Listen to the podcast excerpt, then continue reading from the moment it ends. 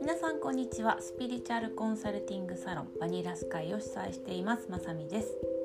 えー、本も出しています。自分を苦しめる努力と書いて癖と読むんですが自分を苦しめる努力の手放し方。で全国書店 Amazon さんなんかで扱っていただいていますのでよかったらお手に取って見てみてください。時間を置いて読み直ししていただくと今その時に、えー、引っかかってくるものが変わってくるはずの本に作ってますのでよかったら時間を置いて一度読んでいただいた方も、えー、ページ気になるページをめくってみたりしてみてください。であくまで本はですねベーシックなことを書いてるんですがこのベーシックなことがすごく大事だと私は思っています。でこのベーシックなものを理解していただいた上で、え、それをよりあの日常に反映したりとか、えー、エキスパンドしていくためにブログとか、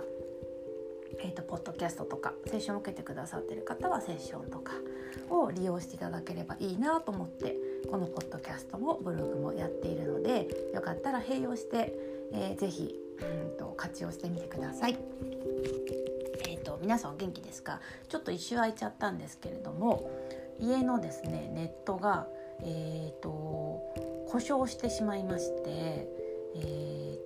ー、しばらくネットにつながらない状態でいたんですけれどもすごいネットってないと不便だなと思いました。もちろん携帯で契約してるので携帯も契約しているので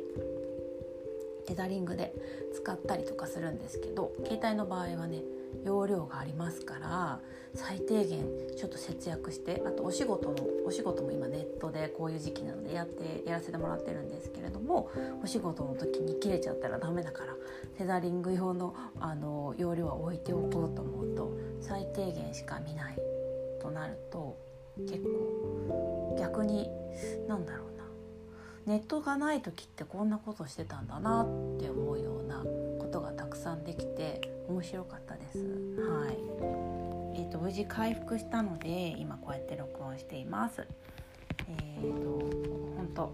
ネットワークはねあって当たり前みたいに思ってましたけどありがたいもんですね。はいでは今日のああと,、えーといろいろえーと、感想とか本当にありがとうございます。なんか超怖いのとか来たら嫌だな悲しくなっちゃうなとかって思ってたんですけど本当皆さんあのいろいろ励ましていただいたり感想をねこんな風にして活用しているよとかリクエストとかいただいてありがとうございます。えーと、今ちょっとこの時期はこのタイミングでこれ言っておきたいなと思うことがたくさんあったりするのでそれを優先させていただきたいんですがあのこういうタイミングがちょっと落ち着いたらね皆さんから頂いたリクエストとかにもお答えできるものはお答えしていきたいなと思っています。本当に、えー、ありがとうございます。で今日はそういう意味で言うとですねちょっと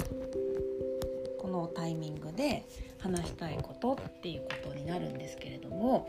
えー、二極化が進みますよという、えー、来年以降、まあ、今年の末もう進んでるけれどもね、あのー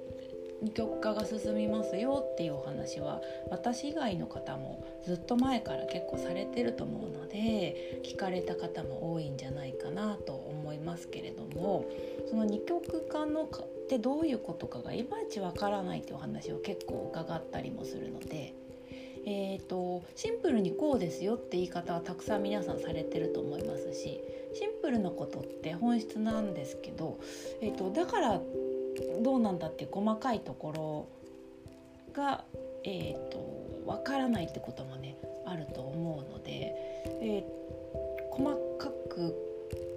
こういう視点では例えば二極化だとこういう差が出ますよみたいな感じで説明していきたいなと思ってる思ってます。でえっ、ー、と二極化に関してえっ、ー、とこの時期にここさえ押さえておけば大きくはずれないだろうっていうポイントをお話ししたいなと思います。で私も改めてこうやって皆さんにシェアさせてもらうことで自分自身にもあの腑に落としてあの腹落ちさせていきたいなというつもりでお話ししてます。でこれですね内側が外側を想像しているということを心底理解して人生を作っていくのか外側に内側が翻弄されているという感覚を残しちゃったまま、えーと、来年以降過ごしていくのかがすごく大きく大きなポイントになっていきます。はい、で、えーとクライアントさんとかでもですね細かく見ていくとなんとなく理解はしていただいてるんだけどただやっぱり自分の苦手な分野とか、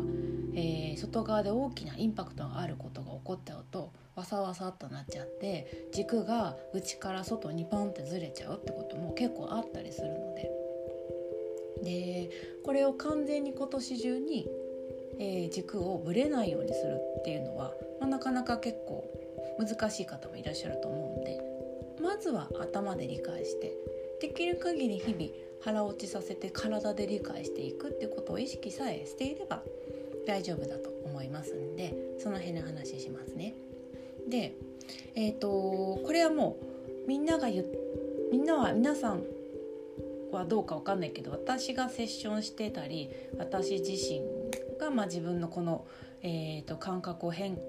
変えていく。外側に対して私たちは対応するんだっていう世界から内側私たちが世界を作っているんだ。自分のですよ。っていう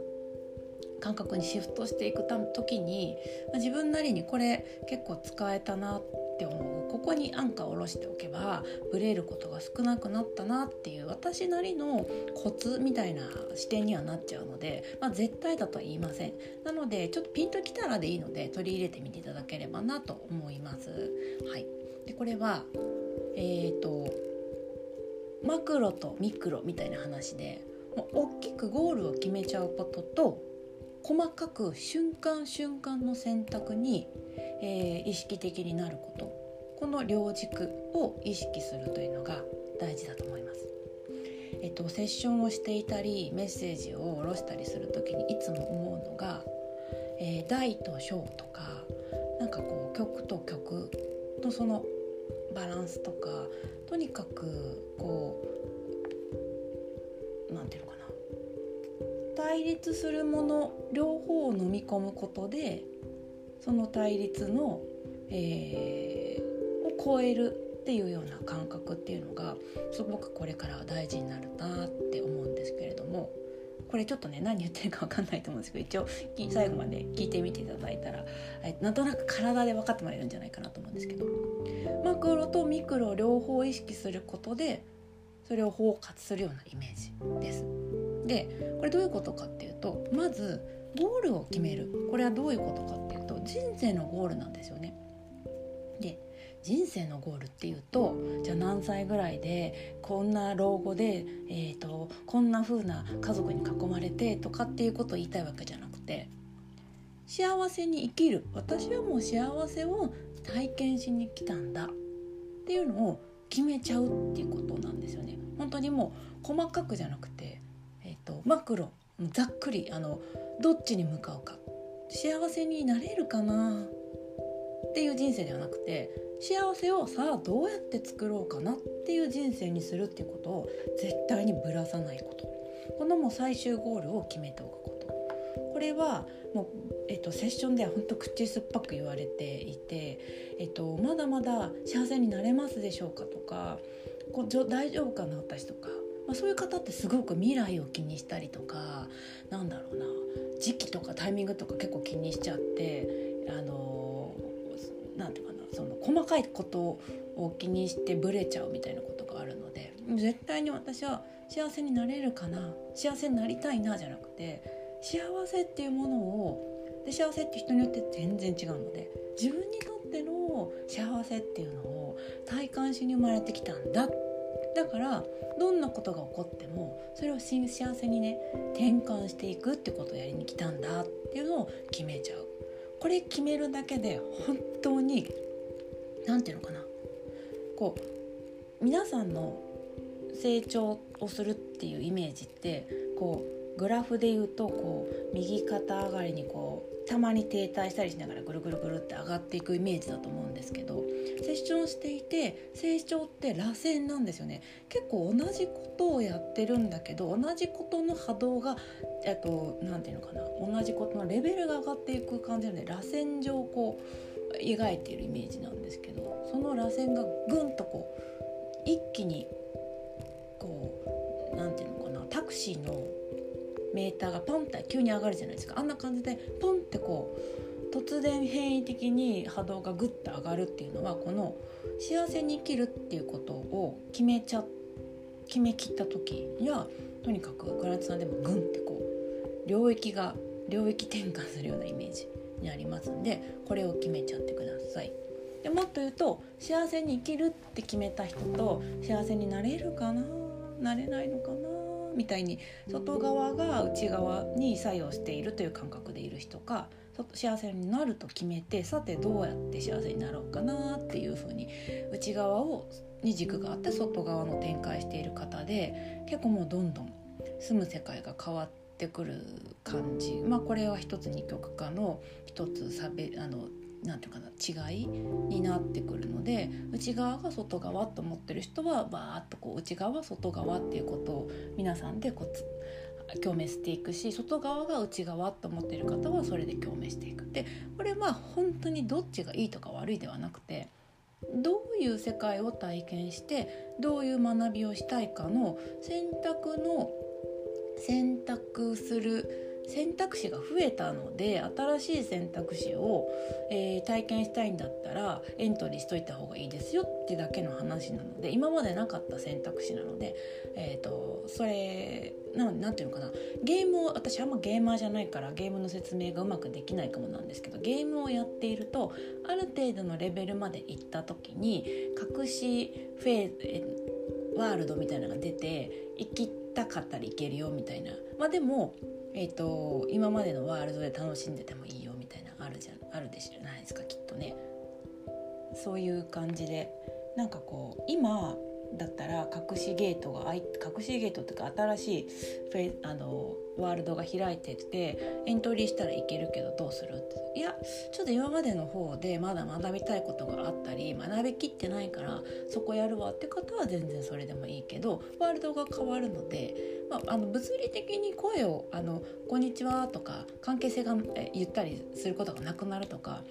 関係性がなくなるってわけじゃないんだけどあの深く関わったりとか何か共に一緒にやったりとか共鳴して広がっていく相手っていうのはその自分が選んだワールドによって変わっていくって感覚かなと思う思うんですけどあのかなということなんですけどそれで言うとまず幸せになれるんだろうか外側に起こったことに内側が翻弄されていくというワールドを選ぶのか内側が外側を作っているということを理解した上でさあどうやってあの幸せになっていこうかなっていうところをあの体験していくっていう方で結構パキッと分かれるかなっていう感じがまず一つあります。はい、まずここのゴール順番があってマクロもゴール大きい視点を決めちゃうことです。で次に瞬間瞬間の選択を細やかにしてください。これちょっとこうあの私あえてスピリチュアルな話ってしてなくてスピリチュアルっぽい話はしてなくて。まあ最初は私自身の恐れが結構あってこう霊感があるとか、まあ、こういうなんかこうちょっと突飛なことをやることに対しての恐怖心がすごくとかあとなんだろうな。自分自身の恥みたいに感じてたところが昔はあったので最初は怖くてできなかったっていうのがあるんですけどそこからえっと弱みは癒すと強みこの話はまた別でしたいなと思うんですけど。でセッションで言われてる時期があってすごくそれがしっくりきて私はもうそこの辺りの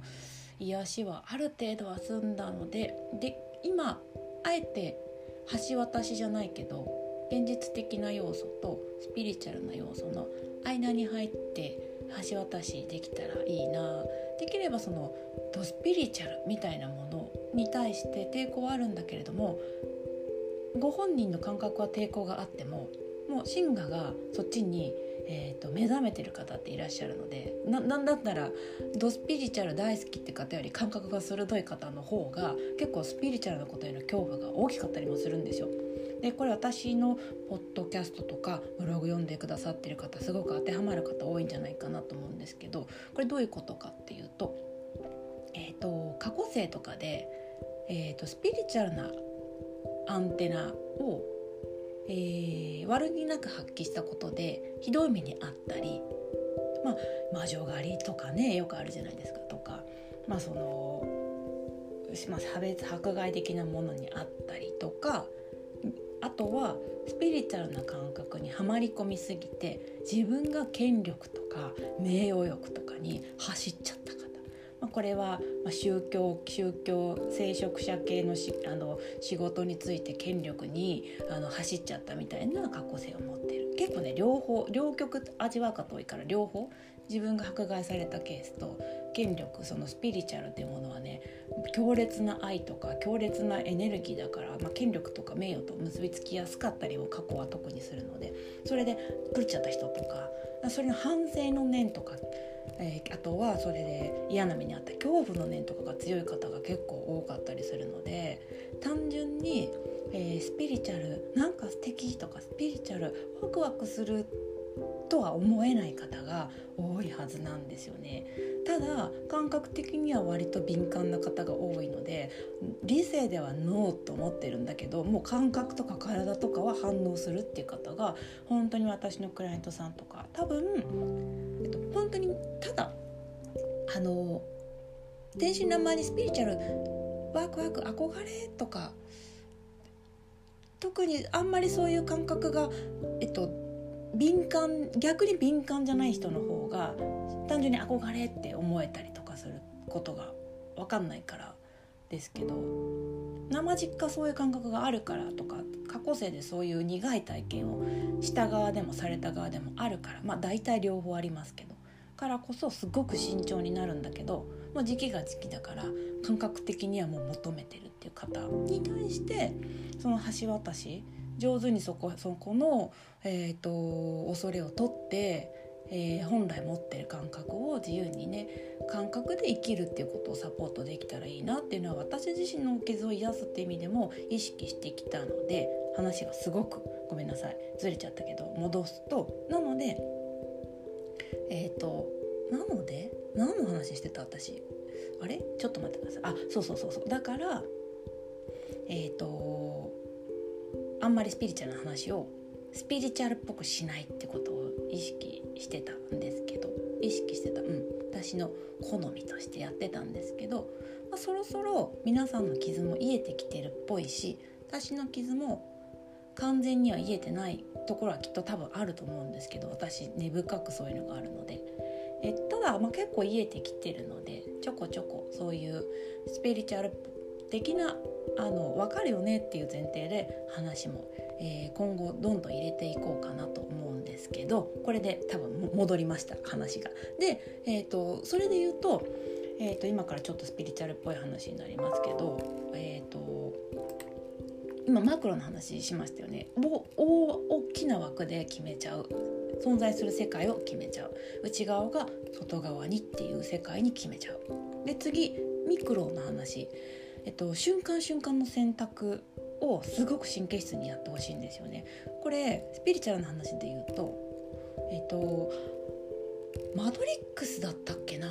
マトリックスじゃなかったっけな？いろんな未来がブワーってあってどれを選択するかでまたその未来がバーって変わっていくっていうようなスーパーコンピューターのメインのところの部屋であの未来がどんどんどんどん選択によって変わっていくみたいなシーンを映画で見たことがあるんですけど結構それに近く平行現実バーっていっぱいある中で自分がどのあの選択をするかでこう瞬間移動じゃないですけどどんどんどんどん変わっていくので、えー、と幸せになりたい幸せというものを体感するんだったら今この瞬間幸せの選択をしないといけないので実は瞬間瞬間がすごく大事なんですね。でこれそういう話をするとえ ABCD どの選択が、えーと、幸せかがわからないから悩んでるんじゃないっていう方いらっしゃるんですけどいや全く話が違っていてそういうベースで話をしてなくて今自分自身が幸せであることを選択し続けるっていうことなので説明がここ難しいんですけど。えっ、ー、と理性ではなくてここは体感で感じてほしいんですが今目の前にある現象に対して自分がどのような、えー、感情になって感情を選択して怒り憎しみ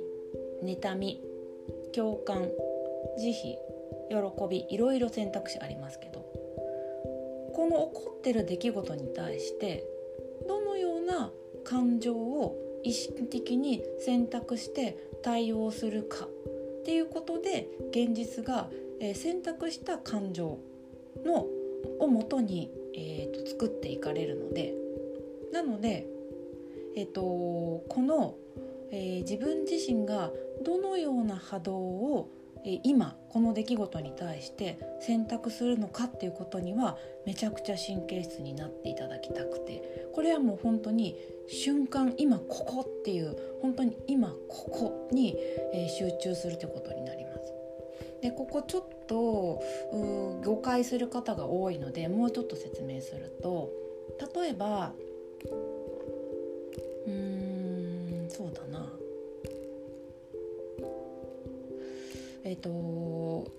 困すごく腹立たしい出来事がえー、あうんそうだなそうだな人間関係において腹立たしい出来事が起こったと。でそれに対してどう対応するのかっていうのは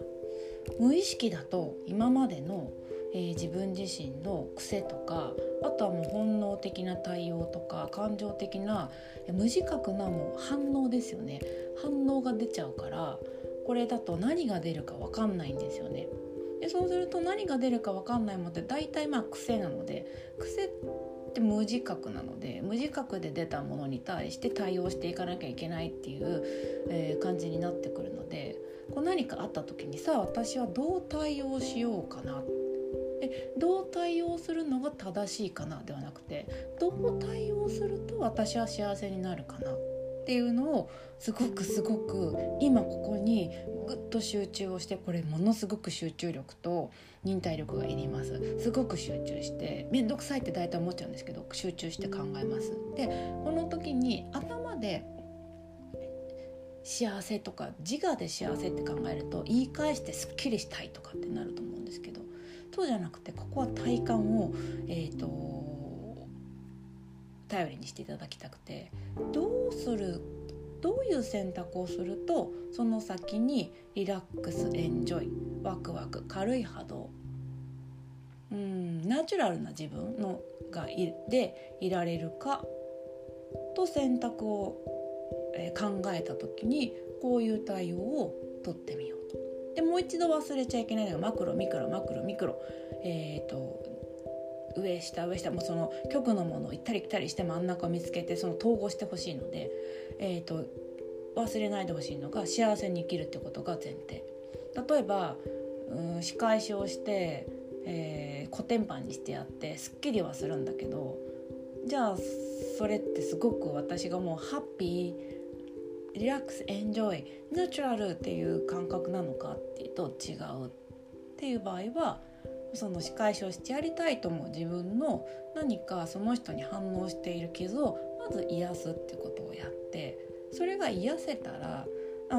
相手の人はただのきっかけでしかないから言い方悪いけどどうでもよくなるんですよね。ってなったら、えっと、適当に流すっていう選択をする可能性もあるし、えっと自分の傷を乗っけた No ではなくてもう傷が癒されてるので「No thank you」ってこういらないっていう必要ないっていう感じで「とノー」って言えたりとか対応が全然変わってくるので多分外側が反応した時に一回内側癒してその上で反応するっていうパターンになると思うんですけど癒しはもうほんと一瞬で気づけば癒しってある程度起こるのであ反応してるなってこのまま無自覚に反応しちゃうと私にとってハッピーな人生にならない。がの、えーと、想像の第一歩にはならないな。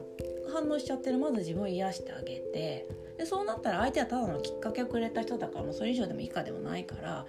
まあその意味合いを1個抜いた状態でこれに対してどう対応するか。っていうその連続になります。はい、なのでゴールを決めて細やかに今この瞬間外側に内側が反応しちゃってる時は違う違う違う内側が外側を作ってるんでしょ？だから今もう起こってるこの外側を私は思うように変えていけるよってそれは人を支配するって意味ではなくて私が、えーと、したい未来に変えよう。例えばじゃあ人と揉めたってなった時マクロに戻るんですね。ミクロのなんかこうミクロの何か問題があった時にマクロにまず戻ります。私は人間関係どうしたいんだっけ？幸せに生きたい。じゃああ人と対立したりいがみ合ったりっていうことを体験しに来てるわけじゃないよね。そうだよね。だからまあそれにうんとそれを加速させるような選択はしなくていいよね。で、まあ、相手の方がとっても大事な方だったら自分なりにいや私は絶対に人とかあのあの楽しい時間を共有するっていうことを意識してるんだったらそういう働きかけをしてみたりこの人とはそれができないと思ってるんだったらできないと思ってる自分の何か癖ああ私は年上に対して恐怖心があるなとか私はうんとこの人に対して結構嫉妬しちゃってるからこの嫉妬心を癒した方がいいなとかなんか自分にまず向き合ってそれを癒して相手を見た時になんだ何の問題もなくコミュニケーションできるじゃんって時もあれば癒した時にあこの人はもう私の人生にすごく執着してたけど必要なかったかもしれないなって思うと前ほど執着しなくなったりとかとにかく反応が変わるので一旦内に戻って外側に反応してる場合はあ外側に翻弄されてるから内側にちょっと一回軸を戻そう。戻した上で私にとって幸せになる選択をしよう。でその幸せは自我がすっきりしたり本能的にすっきりするじゃなくて、えっと、体感でリラックスとかエンジョイワクワクナチュラルな自分満足を作るには、えー、一歩どっちの方向に一歩踏み出せばいいかって考えて意識的に選択をしていくってことをやってください。でこれはすんなりはできない多分毎回毎回癖が出てきたり、えーと、結構集中力ない方は今に気持ちを向けるのがすごいあ注意散漫になっちゃってあー面倒くさいって思って感情でバンって反応しちゃったりすると思うでここはもう訓練しかないかなと思うんですけどえっと、集中力と忍耐力はちょっと磨くべきとこかなと思うんですけど、えっと、ただ大雑把なマクロのゴールを決めておけばすごくそこがずれちゃうことはないので分かんなくなったらいやいや幸せに生きるって決めたでしょと。幸せに生きるんだったら今これどういう対応した方がいい？嫌だ嫌だ。そんなもっと言いまかしてやりたいっていう自我がわーってなったり本能が楽な方に行こうぜって言ってきた場合は魂がちゃんとのコミュニケーションを自分にとっていやいやいやそれやってるとまた同じことになるよ。今回違う体験したかったんでしょ？で、えー、じゃあやっていこうよ。って言ってチーム私。これは本にも結構書いてますけど本能とか、まありまあ、頭ですよね。で考えること意識とマインドの方を魂が右に行きたいんだからちょっと右に行く選択をするためにはここは我慢だよとかここはこう捉えた方がいいよみたいな自分の自分とのコミュニケーションを徹底的にとって自分にとって多分今最善だよねって、まあ、納得できる選択を一個一個丁寧に丁寧にしていけば大丈夫です。さらっと言ってますが結構難しいけどすごく福音なのがこれは楽しいです。やればやるほど自分を理解していけるし自分が人生作ってるんだって実感できるのですっごい楽しいです。はい、あと不安が減ります。あの分からないものに翻弄されるという感覚がどんどん減っていくのですごく安定しますこれは本当にクライアントさんを見てて怖い怖い怖い怖いってセッションするとまず聞こえてくるような方がすごくそれがなくなったりとかしてまあ、もちろん悩んだり苦しんだりするんだけど基本自分を頼っているという安心感安定感がドーンと出てきます。はい、とにかく全ては自分がひな形なので自分っていうね肉体自我、まあ、魂がコミュニケーション上手にとる。っていうのを瞬間瞬間やる。でチームとしてどこ向かうの？幸せになる。っていうことを決めておく。これが大事かなと思います。はい。えーと、で幸せを選択するっていうのは今この瞬間どういう気持ちでいることが幸せなのか。だからよくモヤモヤしたり、うん、考えたり暗くなったりする時もあると思うんですけどそういう時に今が積み重なっての未来なのでいやちょっとこれ今これが積み重なった未来ってあの質が良くないから今これちょっとモヤモヤしてるけどあえてそれでも世界のいいところ見ようとかあえて今自分を楽しくすること具体的に自分でいろいろ考えてやってみよう。それは大したことじゃなくていいんです。好きな音楽かけるでもいいし安心したりリラックスできるぬいぐるみをギュッと抱きしめるでもいいし、えーと、そういう本当に細かいことをに気分を変えていく。今ずれてるんだったら音程を直せばいいわけです、そういうことを細かくやっていくっていうのが大事だということをシェア今できたらいいなと思っています。まとめるとえっと、やっぱり二極化はねどんどん進んでいきますよ。でどういう二極化っていうかというと内側に軸があるのかあるということに目覚めているのかえー、外側に振り回されているという幻想の中に住むのかこれは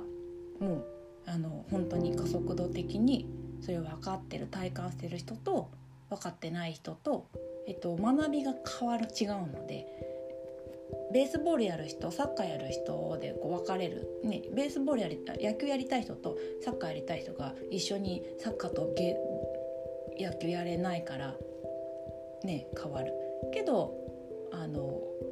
単純に本当に一切関わらないってわけじゃないけど深い関わりが減っていったり見ている世界が変わっていて野球が良くてサッカーがダメ。サッカーが良くて野球がダメってわけではないのと一緒で何したいかだけなんで。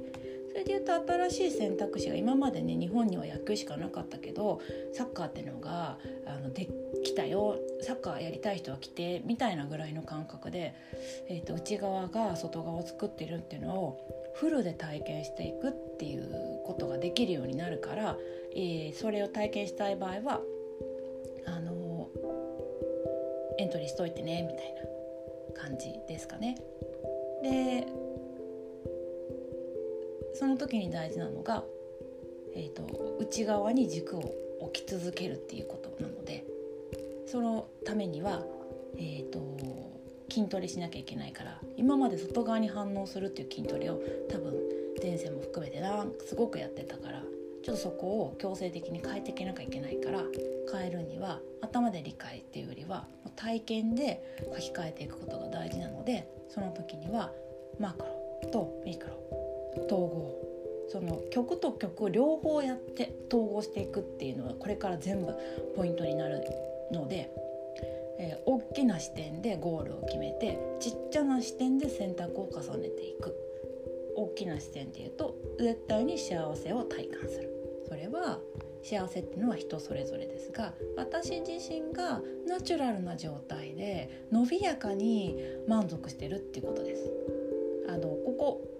まあ私のクライアントさんも大丈夫だと思うけど人から見て幸せそうってなっちゃうともう根本的にずれるんですけど多分それはもうないよねと思ってるので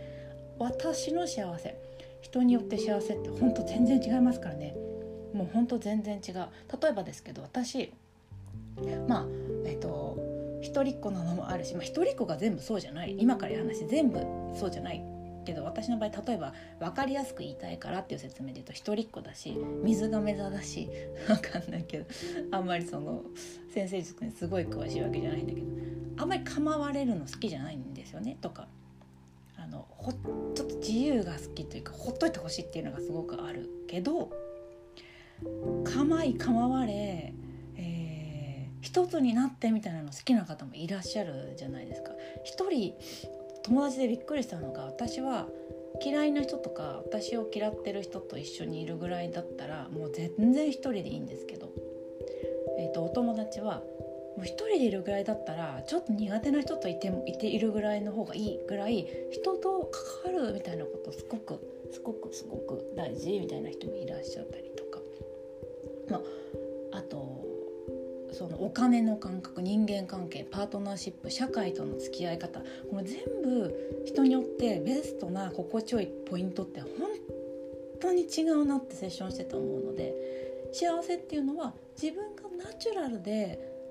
満足してる状態伸びやかでいる状態っていうイメージをぜひしてほしくてなんか世間で言われてるこれが幸せ私のクライアントさんいないと思うけど例えば分かんないけどなんかタワーマンションの最上階のペントハウスに住んで年収がいくらで、えー、とこういう、えー、と車に乗って、えー、と旦那さんがこんなお仕事されてて私もなんかこんな感じでみたいな。ではあのその細かくそういう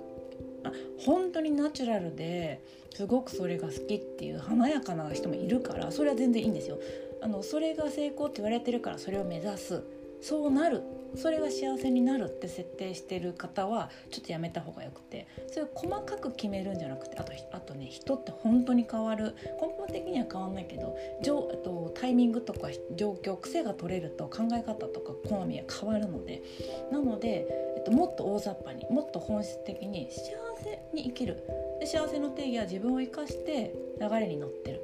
もうちょっと細かく言うと伸びやかにナチュラルにリラックスして人生を謳歌してるっていう設定にしてください。あんま細かく何々区に住んで、えーと、年収がいくらでとか決めない方が本当いいです。本当それもうクランさんですごい細かく決めててこれがすっごいしがらみになってっちゃうだなと思うことあったりするので、えっと、もっと大雑把に自分がナチュラルに存在しててナチュラルに伸びやかにリラックスして楽しいなって悪くないな人生って思って死ぬことを設定してください。もうこれはブレない。もう絶対そういう人生生きます。私はもうそう決めてるし私のクライアントさんにも早急に決めてってお願いしてるからみんなで決めましょうよね。ブログポッドキャスト読んでくださってる聞いてくださってる方も決めちゃいましょう。あのそういう人生絶対送りましょう。はい。でそのために一瞬一瞬今ここどういう選択をすることがそこにつながるのか。それを頭で考えないで感覚。でそれを邪魔する「やだやだやだ」このこの思い晴らすまでこの恨み晴らすまでみたいなのが出てきたらよしよしよしって話聞いてあげてっていう自分とのコミュニケーションに戻る。もう外側でやんなくていい内側に入って。でうん。なんかこう自分の未浄化のエネルギーが浄化したら成仏したら外側もう一回見てください。大したことないよって大体思ったりします。とかあもうこれいらないやって思ったりします。あと価値再発見する可能性もあります。それで対応するってことをやってください。はい。